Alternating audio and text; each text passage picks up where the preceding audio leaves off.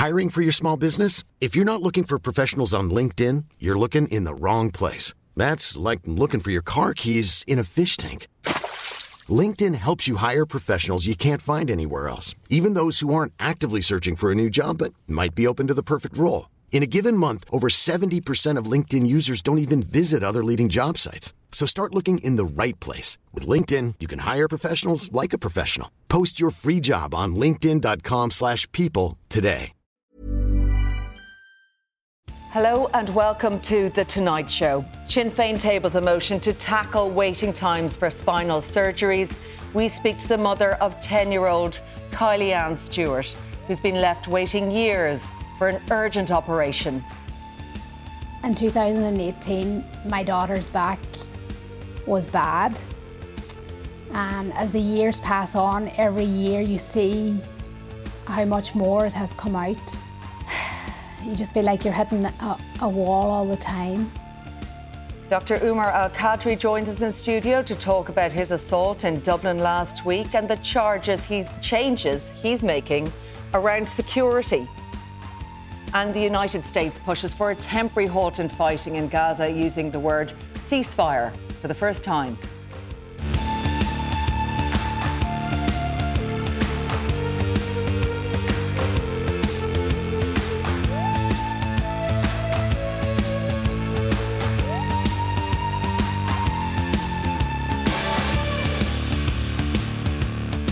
2017, a report by the Ombudsman for Children said long waiting times for spinal surgeries constituted a denial of the rights of young people.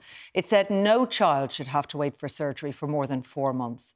The Minister of Health at the time committed to this target. Since then, the number of children waiting for orthopaedic surgeries has grown and now stands at 327, with three quarters of those waiting longer than four months. Today, as Sinn Féin tabled a motion in the Dáil to address the issue, one of those children was in the chamber. 10 year old Kylie Ann Stewart has been waiting five years for a crucial operation on her spine. Earlier, Ciara Doherty spoke to her mother about the agonising wait for treatment. So Kylie Ann was born with spina bifida hydrocephalus. So spina bifida, if you, you imagine part of the spine is missing, it didn't form. So then the spine then starts to protrude as she grows. And so the bone is pushing out. So it's like basically bone is coming through her skin. And in 2018, we were told that she required a kyphectomy. And um, we've been on a waiting list since. We've had two scheduled surgeries in not last year, the year before, um, both cancelled last minute, and we are still awaiting a date. When those operations are cancelled, what reasons do they give you? So they just ring and say, it's very unfortunate, but we need to cancel it. We don't have the nurses to care for her after, she, after her surgery. Um, so we'll send you out a new date. And the second time, probably, we were told that um, the surgeon was no longer dealing with complex surgeries. So then we had to wait then to a new surgeon was appointed to Ann, and that's what have been when we transferred then across to Crumlin. What is it like as a family, for yourself and for Ann, when they do cancel those operations? Heartbreaking because now in 2018 my daughter's back was bad. And as the years pass on every year you see how much more it has come out and how much her spine is protruding in her back. And you see the skin break down time after time and you worry every time is she going to get an, infection? Sepsis is always in the back of your head. It's just you live in fear. Like I remember someone saying to me about COVID, and I says my life every day is fear. I says so no, I don't fear COVID, because when I, I watch my daughter every day, I fear that she's going to get an infection if her skin breaks down. So this chair that she has here, she, she cannot use that when she comes in from school she has to come out of it. That is only for when we're out in a public place or when she's at school. Because the longer she's in the chair, the more friction she can cause to her back. Over the course of the six years, how has Kylie Ann's condition changed? So um, Kylie Ann now struggles at school with writing because she suffers a lot of pain from here down into her arms. She has lost lung capacity. And we were actually very shocked to know this. Like, what was the curvature in her spine a couple of years ago? Um, so it probably would have started off like over 50. In February, we would have had her scan at her normal spina bifida clinic, and she was a curve of 102. And we had a scan in November, and she was at 138. So she has like a cushion on her chair, but like when I, if I removed her from the chair, you can see the indent on the seat that she sits on every day. Like that's how sharp Will the delay that you've experienced and Kylie has experienced, will that make the surgery more complicated? Kylie Ann's surgery is more complicated um, than if it had been done when she required it back in 2018. Despite, Catherine, the deterioration that you have seen in Kylie Ann's condition, you still have no date for surgery. That's correct, yeah. You just feel like you're hitting a, a wall all the time. So you do. So um, I just hope that after today that these TDs give us the backing we need because if we get that motion passed, it will give us more powers to fight for our children. And hopefully people will listen to us then. Do you feel you're not being listened to? All the time. I just feel like you're hitting a wall all the time, you're continuously fighting. And I'm so conscious that Kylie Ann is here beside you, and Kylie Ann isn't going to speak, but she has joined you for this uh, interview. She's very conscious, clearly, of what is going on, and it must be taking its toll on her too. Um, mentally, Kylie has a lot to deal with. Um, first of all, she, she has a hard life to begin. She has to deal with being in a chair every day and she goes through all those feelings. And this is just another added problem. Like if you had surgery, you wouldn't be dealing with that.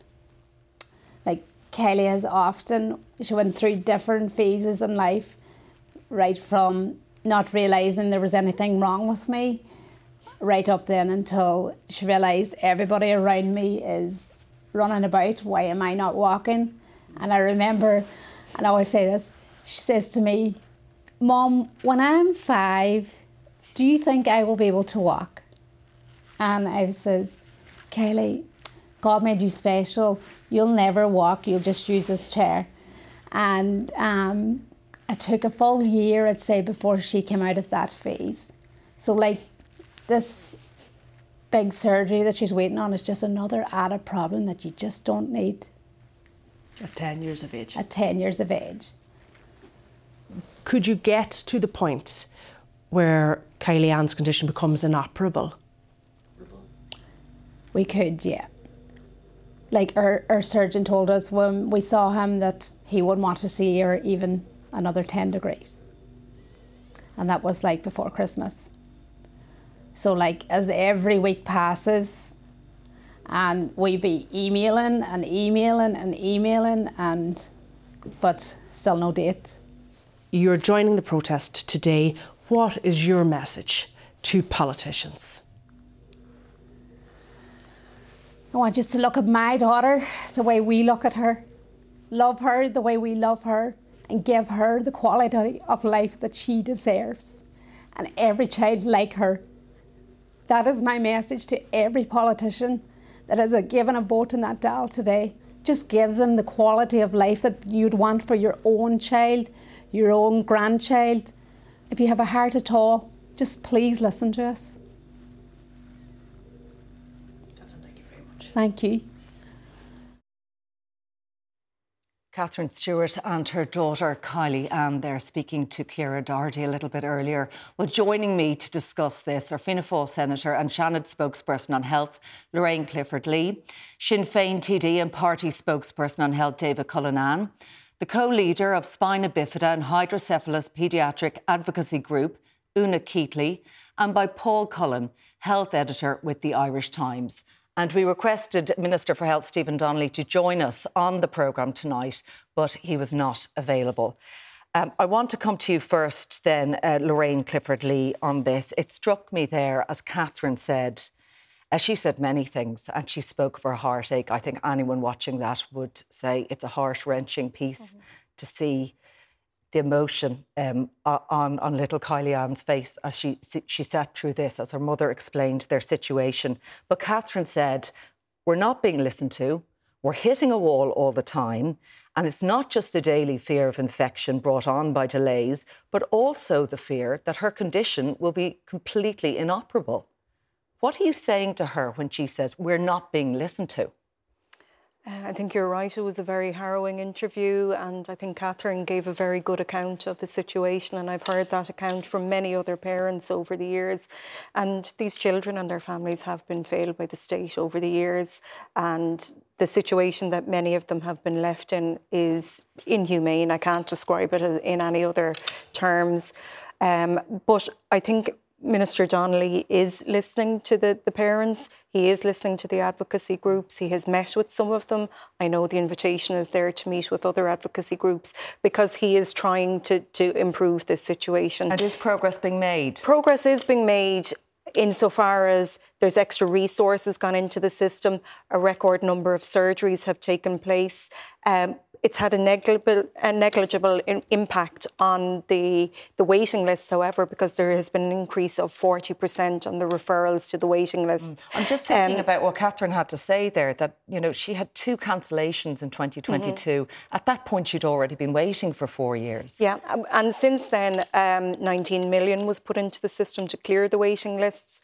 Um, 200 extra healthcare professionals have been dedicated specifically to this matter. A new theatre was opened in Temple Street, and MRI facilities put into so Crumlin ha- Hospital. What's going wrong? What's going wrong, and Minister Donnelly referred to it in the Dáil earlier on, the 19 million that was allocated to Children's Health Ireland to clear the waiting mm. lists, and it was taken outside the budgetary process. Um, and it hasn't had the impact. So he has actually called the HSE audit team. He has called the HSE audit team into CHI to, to figure out what happened and to actually map that 19 million back onto the services because something has happened in the system and it's not from the lack of government resources and it's not from the lack of willingness and understanding on behalf of the minister so, and action on behalf so of that, the minister. That, that amount so, of money, 19 million euro, because that's what Children's Health Ireland said you know, mm-hmm. if you if you give 19 million yeah. euro, we will see the waiting list down to a maximum of four months per child Absolutely. by the end and that was provided by that money was provided, but it went into what a black hole. Well, we don't know exactly. I don't think it, it, completely went into a black hole, but it's clear that it hasn't had the impact, and we want to find out why that hasn't had the impact. But can I say as well, apart from that, a dedicated unit has been set up within Children's Health Ireland. Uh, that's international best practice. It's based right. on. There's a clinical lead. He's recruiting a team. He just started in January. So a lot has been done, but that doesn't yeah. uh, I- impact on, on, the harrowing story we heard there this evening from Catherine. And I'm thinking about what the Ombudsman for Children, Niall Muldoon, had to say, because he was the person who spoke out about this, saying this is a basic children's right. And on foot of that, it was Simon Harris who said in 2017, OK, yeah, four months is the max time that a child will have to wait for spinal surgery mm. in this country. Now, he's calling on the government to honour its commitment that it made seven years ago Will well, the government do that? I, I, can only talk about the government that has been in place for the past three and a half years, and Minister Donnelly has been the minister that has actually uh, done something to address this issue. It's been an ongoing issue. It's been a catastrophic failure uh, from start to finish, really. Picked, like he, he, stepped uh, into that job quite a while ago when these problems absolutely. were ongoing, and, and, and people like Catherine and her daughter were yeah. highlighting this story. Absolutely, and he has delivered an awful lot of resources and put together the system. But can I say there has been an increase in the population? There's been an increase of 40% in the referrals into. How does that change cancelled surgery from 2022 that we don't have a new date on in the case of, of Catherine? I, I don't know exactly oh. what is the issue there, but there has been a record increase I, in spinal okay. surgeries in Una, the system. So, I'd like to bring you yeah, in at this so point. Just on the referrals, we're looking at a, a 40% increase, and we're looking at years that we had COVID where you were told there was no appointments happening. We have an increase in population. We have the highest rate of spina bifida in the world. It's not rocket science that we get an increase in referrals when you look at COVID years when there was no appointments happening. A fifth theatre opened. Indeed, it did in Temple Street. And what happened? A fourth, the fourth theatre has been closed for renovations. We're still at four theatres, right? Minister Donald Sunny also made the commitment in February 2022 that no child would wait longer than four months for spina bifida. The new spinal unit, where is it? There's no phone number. There's no location. It exists in the third realm. Parents can't phone no, that head, unit. The, the, the spinal head yeah, surgeon there's no one. I can't phone that. I can't phone in, that. He was appointed in January, and he's assembling a team. And I yeah, but it's not established. It's not established. Don't yeah, say it's he established. was appointed. The, the unit no, was come on now. This, the, no, the, parents I, the unit was established not in January. to be given this bluff. Right? It's okay. not bluff. There's a team is being recruited. Recruited. It's not available. I cannot ring that in the morning and say, "Hello, spinal unit." You know, I'm bringing, I'm ringing. It's like the Holy Spirit yes. unit. It only exists in imagination. It's, so it's not no, I think that's disingenuous. No, that is absolutely disingenuous. Nothing, running nothing, because you've obviously been nothing, nothing. strongly We are being given over an and over group. commitments that have not been honoured. Bernard Gloster met us in September 2023 and advised that there would be nine spinal liaison officers set up in this state, one for each CHO area to help us navigate this mess of services that our children are in. And there, again, there's no phone number. There's so nobody. What, what, reason were you given as to why those officers are not in place? Like, what's the excuse? The National Patient Safety Office have yet to respond to us on why those numbers aren't there. OK, um, David Cullinane, I want to bring you in at this point because uh, Sinn Féin brought forward a motion around this, around a task force being established to look into it to reduce waiting times. What are, are you doing or promising in that motion that the government isn't already committing to but failing to deliver on? Well, I think that all of those parents and children that were outside the Dáil today and in the public gallery have had a belly full of promises from politicians, and what they want is action. I, I met Kylie Ann and her mum. She was one of 20 children that were in the public gallery today listening to the debate. I personally have a very low tolerance threshold for children in pain. And I think all of us do, and we want more to be done. I, I find it very heartbreaking. I find it distressing. I listen to all of the parents, all of the children tell their stories. And they are really heartbroken that promises have been made time and again, and then they've been let down. So go back to the promise that Simon Harris made seven years ago that no child would wait longer than uh, four months. That didn't obviously happen and hasn't materialised. And then Minister Donnelly, and I was astounded today with his contribution. He said that he signed off on 19 million euro, which he did. We welcomed that at the time. Campaign groups welcomed it because obviously we want more investment, more capacity. And then he told us today in the Dáil that he could not say for certainty that all of the money was spent for the purposes of which it was intended. He was told that uh, the basis for the 19 million euro was that he was given a commitment from Children's Health Ireland that if that money was committed, that no child would have to wait longer than four That months. was the magic number. That was the magic number. Today, we have 327 children with scoliosis on waiting list. That's higher than when Simon Harris made the promise in 2017. So there is an awful lot of spin here in relation to numbers because we had different numbers in terms of waiting lists coming from different ministers. The bottom line is in what you heard in your package earlier. Kylie Ann is waiting five years. And it isn't just because you're asking what needs to be done. The reason why that the advocate groups and parents want a task force is because they are so disillusioned with all of these broken promises and a lack of accountability. If I can make this point, if we have a Minister for Health that over the last two years wasn't ensuring that the 19 million euro was spent for the right purposes and ensuring that the target that was set was met, is it no wonder that parents then are so mistrustful of the system. There is the, task, the task force is being set up. We, have heard no, no, there's it no is, task force in place at the no, it isn't in it place is at the moment. It's okay, a promise. So, so, so the government so task force is being Lorraine, promised, and what Sinn Féin is doing is saying, right, we'll get to work on that. immediately. I think Lorraine needs to better understand what's happening here with respect to it. There is no task force currently set up.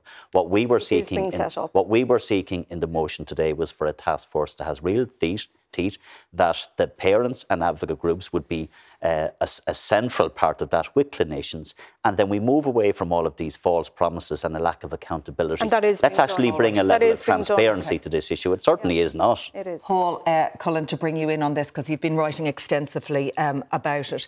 What is actually is there a shortage of senior surgeons who can do complex surgeries, or what is going on here that we are seeing these years-long waiting lists uh, for for surgery for children, which would be life-altering for them? Yeah, sure and we, we're asking well, why are we talking about this again? We don't want to be. I don't think anybody wants this, and nobody wants to witness that um, harrowing interview and, and, see this happen maybe in a year's time. I think the particular case that you featured there is is um, a combination of two issues. One is the chronic issue. Um, well, if, even if you go wider in the health service, you, we, haven't managed to deal with health, with waiting lists generally. Okay, so this is a specific cohort, and it's a very um, heartrending and harrowing particular uh, situations that uh, these children find, find themselves in.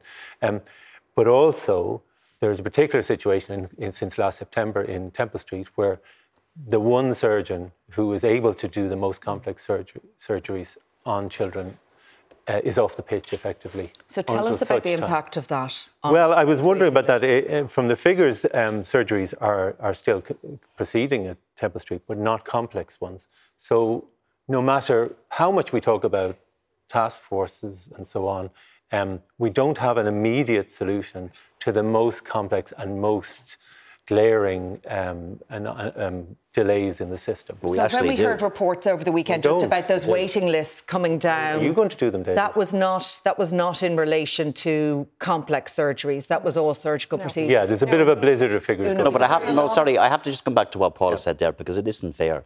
There are some children who are able to access private healthcare, and I want all children to have equal access to that care. So it is the case that in some clinics and in private clinics they can provide some of these surgeries. None of the complex, I spoke to none I spoke to ones, I spoke you know to that's I spoke to the former I spoke system. to the former head of the HSE who at the time when Simon Harris was the Minister for Health uh, when that commitment was given, had put in place a plan. And part of that plan was to offer treatment abroad for those children who could avail okay, of so that's treatment but, abroad, but yeah. that's different yeah, to treatment in no, private clinics. I know, but are the senior my, clinicians but, there? I but, mean, are, but my point is, if I can finish my David point, is leading us astray my, on that but point. My, but my point is that that was then discontinued long before COVID. Okay, but are there so private hospitals that can carry out this specialised surgery? Well, there are children that can get some, some services, all right, I want not, not all of that because she, she's not, speaking not for families. For complex children. No, no, there is not. There is like we cannot avail of we cannot travel abroad because our children require ventilators and different things like that. We can't bring them privately. But the, the point is, and in these figures, what's disgusting in these figures is, and what uh, government ministers are failing to report is that all children, all complex surgery for children with spina bifida has ceased across CHI. CHI Temple Street have not performed spinal surgery on a child since 2022, and Crumlin have not performed one in since I think September 2023. You cannot deliberately alienate a whole cohort of children and say, due to your disability, sorry, not for you, and oh, we've come down 4%. What would happen in the morning if we said, sorry, everyone in Cork, no treatment for you, but we're going to bring down the figures everywhere else? So do we, and need, do we need more uh, surgeons to be able to perform yes, these surgeries, or are there other we've, issues that, are, that again, are prompting oh, the cancellation? We're going to insource surgeons. We got that that soundbite from Minister John Lee in October. There, has been no new surgeons. There's been no posts advertised across CHI, and CHI, the ones who have mismanaged the care of our children, ha- are now query about the mismanagement of funds. We're expected to believe that they're going to manage a task force effectively. They will not, and we need to be listened to as when you're ready to pop the question, the last thing you want to do is second guess the ring. At Bluenile.com, you can design a one of a kind ring with the ease and convenience of shopping online. Choose your diamond and setting. When you find the one, you'll get it delivered right to your door. Go to Bluenile.com and use promo code LISTEN to get $50 off your purchase of $500 or more. That's code LISTEN at Bluenile.com for $50 off your purchase. Bluenile.com code LISTEN. Burrow's furniture is built for the way you live. From ensuring easy assembly and disassembly to honoring highly requested new colors for their award winning seating, they always have their customers in mind. Their modular seating is made out of durable materials to last and grow with you. And with Burrow, you always get fast, free shipping. Get up to 60% off during Burrow's Memorial Day sale at burrow.com slash ACAST. That's burrow.com slash ACAST. burrow.com slash ACAST. Parents, this task force must be independent of CHI, it must be statutory, and it must be expert led. Well, okay. I've looked very closely. Can I get I... you in on that? There are big questions that need to be asked then, really. I mean, not least we talk about this 19 million euro, which was promised to solve the problem. Mm-hmm. And clearly, you know, the minister is not sure where that money's gone. And that's why he has called the auditors in to actually find out, because that's a very serious situation. But why is that audit just he being prompted now? I mean, that, was that not in the budget 22? As an extra? Yes, it was. Yeah, and it was provided and it was working provided at that point. System. But it's All clear right. now that the, the, the, it hasn't had the effect, and the minister wants to find out exactly why. But we've already heard, and we've heard from Una that she, they have been consistently pushing a lack of services. The fact that they're, you know, that the, Um, these surgeries are not being carried out. Donnelly So in, in June the problems have been there and been highlighted. The money was given in February. We were all absolutely delighted. We thought this was going to bring things. By June, we actually saw that things were getting worse. We contacted Minister Donnelly and we said there's a serious issue here. The funding has been given and the children are in a worse state than they have ever been. And we wrote to him and we emailed him and we never received a response. And, But and the task Una- force, Una, the task gone- force is Una, being sorry. Established. The terms of reference Yeah. are being put together. Um, stakeholder groups are being brought in because the minister wants to see progress. All right, this. Paul. Well, the minister convened a meeting yesterday with, with patient groups.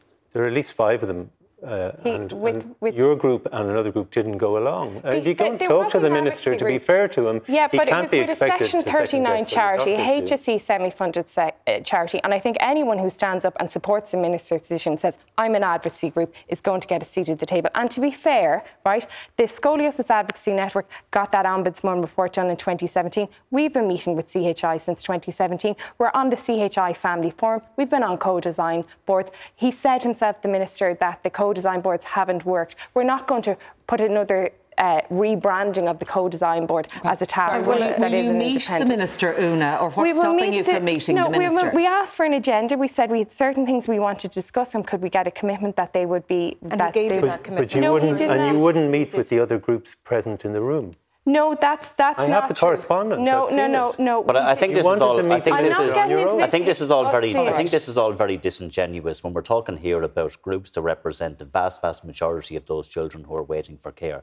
There's a huge amount of mistrust, and in fact, I just have to challenge Paul on lots of what he said because the minister, first of all, can speak for himself. Paul doesn't have to speak for him, and I think there's a Not huge amount of there's a huge amount Well, of he- I spoke. I All right. spo- if I can make my point, job. when I spoke to the former head of the HSE, who was the head of the HSE in 2017 when that commitment was given, I asked him, what, on what basis was that pledge given that no child would wait longer than four months? He said it was, of course, to increase capacity, treatment abroad, and in fact, many children did get access Okay. to treatment abroad. Can I abroad. ask you about treatment what- abroad? No, because but many did. something that was suggested, wasn't it? But by- if I can, by- but you're not allowing me to make the, most important minister. point, Claire.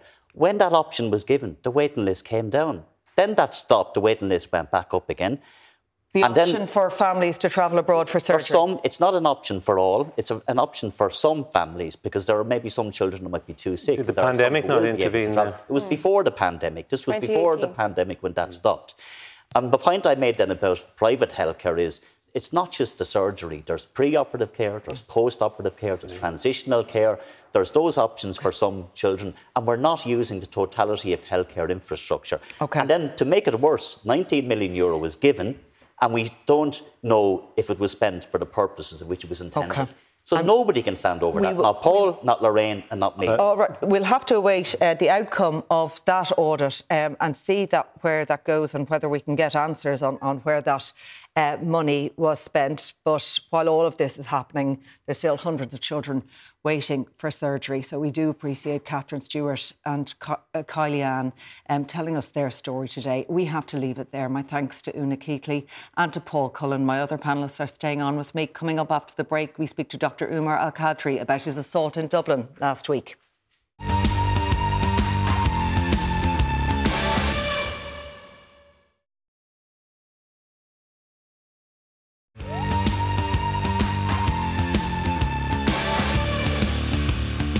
Welcome back. Last week, the chairperson of the Irish Muslim Council and chief imam, Dr. Umar Al Qadri, was hospitalised following a suspected hate crime attack. The incident happened in Tallaght last Thursday evening, and Garda investigations are ongoing. Dr. Al Qadri joins us now in studio alongside my panellists Lorraine Clifford Lee and David Cullinane, who are still with me. You're very welcome to the programme, Dr. Al Qadri. Thank you. Um, this attack happened, as we say, less than a week ago. How is your recovery going? Um, thank God the recovery is going well. I mean, um, when I work on a laptop for more than 10, 15 minutes, I get very tired. Mm-hmm. But that's part of, I think, you know, having had a concussion. But for the rest, I'm really, you know, happy that the swelling is gone. Uh, the first few days, the swelling was severe. I couldn't open my mouth. Brushing teeth was very difficult. Uh, now it's much better, much easier. So every day passes, recovery uh, gets better. You know, it gets easier. Within hours of your alleged assault in Tallaght last week, uh, you say you experienced what was a deliberate uh, hate crime attack. That's how you described it on social media. Why do you believe it was? Okay, first of all, uh, this word alleged, I'm sorry, I don't like it. I have been a victim of a crime. I've been a, a victim of an attack. So that's not As in, alleged. while Garda investigations yeah. are ongoing, well, it's, it's, an alleged hate crime in that regard. That's it is an alleged hate crime. We're speaking But it's that. not an alleged attack. An attack did take place. So the hate crime is the part that needs to be investigated. So the Garda is currently investigating this. Um, if this was an attack on just me, you know, because for whatever reason, okay, that is fine. So many people get attacked. I'm not special. I'm an ordinary citizen of the country. I don't deserve the attention. But I don't think this was an attack, just random attack. I think this was a hate crime. Why?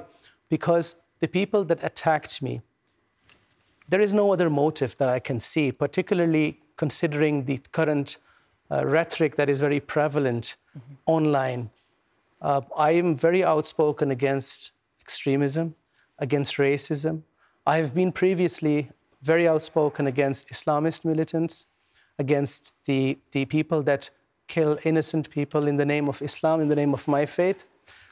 And if I were attacked by someone coming from that background, I, I would know, and at least that the people would, you know, have a Muslim identity. These people that attacked me, they didn't look Muslim. They didn't.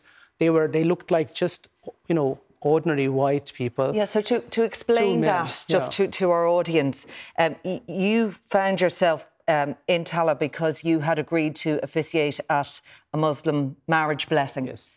Um, so, um, who first contacted you, and did it all appear to be normal? Sure. So I was contacted. Basically, the, the phone line of the Islamic Center gets forwarded to myself. If nobody picks up in the Islamic Center, I pick the phone around two o'clock and there was somebody with a very thick Irish accent in English asking, could the Imam come down to do a wedding in the house? So I, I asked, well, first of all, tell me who are you, where are you calling from? And he said, I'm half Irish, I'm half Pakistani. That put, puts me at ease. And he then said, I'm born in the country. So there are so many people born in Ireland, you know, so many Muslims I know that have a very, very thick Irish accent. Mm-hmm. Unless you see them, you wouldn't know that they're actually second generation migrants. So then I asked him, who, do you want, who are you getting married with? Who is the lady? And he said, she, he said uh, she's from Algeria. So I said, if you send me a message on WhatsApp, I'll send you the application form, and then I will get the document prepared, and I'll come for the, for the blessing. But why do you want it to, ha- to take place in the house? Why don't you come to the Islamic Center? Because most people, not all, but most people would come to the Islamic Center. So he said, Well, because we have family and we just want to do a small gathering at home, have the blessing at home. And that's fine. You know, we, we try to be as accommodating as and we so can. And so you agreed on that basis to go to Exactly. But and when you arrived why... there, all was not as it seemed. No, well, when I arrived there, the house, the address that I was given, there was only one car. There was no other car. So that I asked, like I thought to myself, if there was a blessing here, surely there would have been some guests. So I called the number, and the person said, Well, uh, reverse the car, come back to the beginning of the street. I'm standing outside in front of the house. So I thought Google has probably brought me to a wrong address. I reversed the car, and I saw then this person waving at me uh, at the end of the street, parked the car, And I came out of the car, and at the rear of my car went towards him. I greeted him, Salaam alaikum. And he said, Wa alaikum salam. Now, obviously, he was born, as he said, and he was half Irish, half Pakistani. So if he had an Irish accent like that, it's fine. Mm. The other person I saw um, looked very, you know, different. He looked very Irish, looked, you know, and, and he had a hoodie on. And uh, then I looked towards my car and I just wanted to open the door so I could get the document, uh, the marriage certificate with me. As soon as I looked towards the car, I just remember wanting to open the door. I don't remember anything after that. So they hit me. And when they hit me, I was knocked down. I felt unconscious. So I don't remember anything except I woke up in the car, in my own car, and there were people around me. There was a lady, Irish lady, it was two Irish men, and they were talking to me. They were telling me I was you were attacked, and we've seen it, and we've called the guard, and we've called the ambulance. It took me 45 minutes. So by 9:30, the first message I sent was 9:30 p.m. from my phone to the uh, management. Uh, there's a group for the mosque mm-hmm. management, some of our volunteers, and I said, "I'm here at this address, this location. I've been attacked. Please come."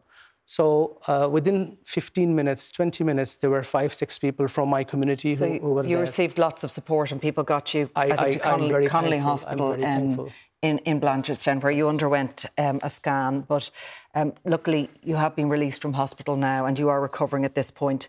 Um, you've said that um, Muslim clerics and faith leaders will need to review their personal safety, and not only that, that you believe security needs to be stepped up in mosques around the country. What sort of Absolutely. measures do you believe need to be introduced? And is this as a direct result of what happened to you and the fear that is now in the community? Look, there have been attacks on places of worship throughout Europe, on synagogues, on churches, on mosques, and there is a, there is a rise of Islamophobia, anti Semitism throughout Europe. Ireland so far hasn't been affected by it, but the last year or two, it seems we Irish are not immune to it. We're not immune to radicalization. So in Ireland, there is now this prevalence of this toxic, toxic rhetoric against migrants, against refugees, against Muslims that is so prevalent online that it's really shocking. And I think this is this is a consequence of that. The attack on me. This is what I believe. And of course, we have to wait until the Garda come and conclude with the with the, with the investigation, and we will know for sure. But I I, I suspect it to be a chain of that, uh, that, that, continuous increase of uh, hatred in our society. And, and, and that is something that, uh, that needs to, we need to do something about it. And we need mosques. Of course, they need to, in, you know, they need to improve the security in terms of making sure they have CCTVs, working CCTVs, not just CCTVs, but actually that are working. They need to have some people within the mosque that are can volunteer as security. Uh, and is, if imams are traveling somewhere, obviously they shouldn't be traveling alone. So these kind of measurements that are kind of precautions that they have to take now, and previously that we would not need, mm. never imagined that we would have needed these in Ireland. But unfortunately, the truth is Ireland has changed. Okay, Ireland has changed. Umar says. Um, what, what, do you, what do you say to his story, um, to the attack that happened, and how concerned are you about it? Well, firstly, I'd like to, to strongly condemn the attack and to wish um, Dr. Al Qadri the very best in his recovery. I know it's you must be really, really shocked and dismayed, really, that something like this happened. Um, and I know there's a live ongoing investigation, so uh, I don't want to say too much about that, other than, than the fact that people shouldn't uh, be attacked and feel threatened mm-hmm. because of their religion, the colour of their skin, where they come from. And I think it's a really shocking uh, situation. And I think he's very right in saying there's been a lot, uh, a lot of uh, toxic rhetoric um, on the national airwaves, on social media over the past number of months, and I've seen the rise of it. I think it, we did think we were special in Ireland. I think we thought we got integration right, and what the problems that other countries were facing, we wouldn't face it because we're a, a, a country of immigrants, and that we've gone to other countries, and how could we right. ever hold it against anybody else? But I think this instance showed the real uh, urgency with uh, specific hate crime legislation. The government has been trying to progress that. Would you agree with that, uh, David Cullinane, that hate crime legislation will go some way um, towards helping in these situations, helping to prosecute people? Well, first of all, I'm so sorry, Umar, that you were the victim of an assault and an attack, and it certainly seems to bear the hallmarks of a hate crime. Obviously, we'll have to wait and see. Mm from the Garda investigation, but there certainly was an assault. We don't need new legislation to deal with that. That can be dealt with under the current legislation. Obviously, this was a clear assault. I want to see the perpetrators brought to justice. I am concerned about the rise of extremism in relation to immigration. We can see it online. We can see it in some of the social media platforms. I do believe that it is a very, very small percentage of the population. It's extremely small. We saw some very ugly protests outside Leinster House and elsewhere in recent times as well. We've seen some protests that were peaceful on the issue of immigration. We have people who are raising what I would see as reasonable mm-hmm. concerns in relation to immigration, want debate, want discussion. I don't believe that the vast, vast majority of Irish people who are very fair minded would have any truck whatsoever with people who would perpetrate an assault like this. We need to send out a very clear message that it's wrong, take a zero tolerance approach, and like any crime perpetrated against any person, the people responsible need to be brought to justice. And yet, when you've come out and you, you've, you've told your story, that's been questioned, hasn't it, on social media? Yes, I, I, just saw that in, in, in I, the last few days that yeah. the reaction, while there's been, you know, solidarity from many, and we know that there was actually a solidarity march that took place in Tallaght on Monday from the Lecala anti-racism group. There have been others who've, who've questioned um, your story and what happened to you. How, how, how, worried are you by that, or what do you think Look, when you see that?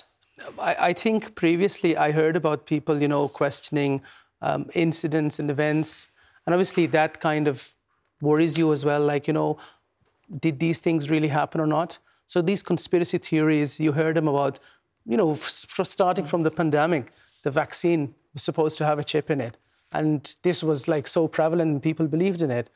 And now we have uh, people questioning the attack that took place on me, me as a victim, knowing Gardaí was there, ambulance were there, there were Irish people there helping me. There were five, six people from my community there.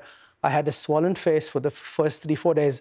Uh, so I know it happened. Mm-hmm. I know it happened. So irrespective whether somebody believes or not, and I think the Gardaí will obviously their investigation. I look forward to it that it concludes, and we will find out, uh, you know, why why these people did what they did, what the motivation was. All right, and we wish you well in your recovery. Thank you for joining you. us on the programme tonight. Um, coming up after the break, the US is to push for a temporary ceasefire. Do stay with us.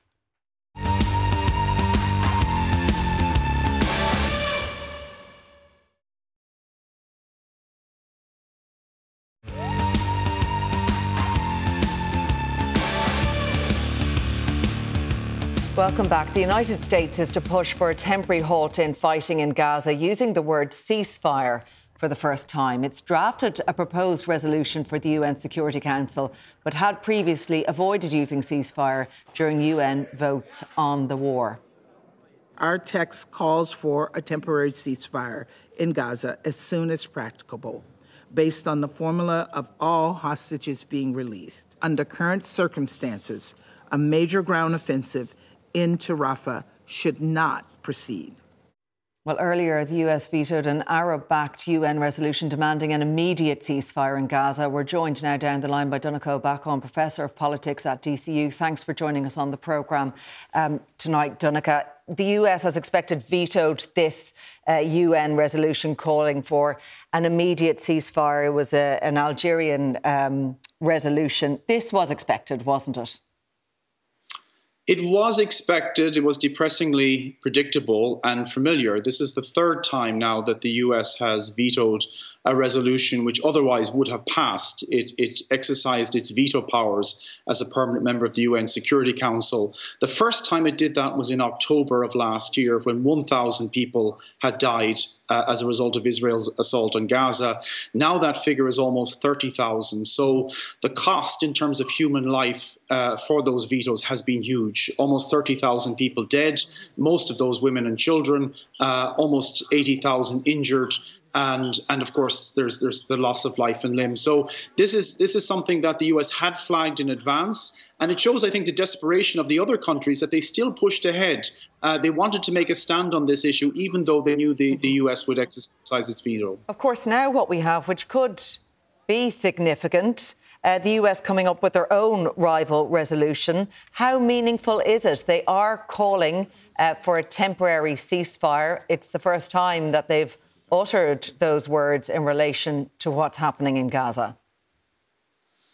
Well, there has been a lot of uh, speculation and interpretation about the use of the word ceasefire, but to be honest, it seems like uh, a mechanism by which the US is trying to demonstrate that it's it's, it's in the UN not simply as a destructive power blocking other people's initiatives, but it has a plan of its own. Whether it can get the agreement of the other uh, members of the UN Security Council is is questionable because this will be a wide-ranging package. Now, the the US has said that it's got a lot of time, that it will deliberate with other countries. But as we know, I mean, delay in Gaza means deaths, an average of 230 every day. So time is of the essence. But it's also, when they, when they mention the word ceasefire, they say it will be a temporary ceasefire and as soon as is practicable. And all those kind of details about when the circumstances would allow for this temporary ceasefire, they still have to be fleshed out uh, by agreement with the other partners in the UN Security Council. So we don't have a date for when this resolution will be brought before the UN Security Security Council, though we do have, uh, I suppose, a pledge to, to, to do something.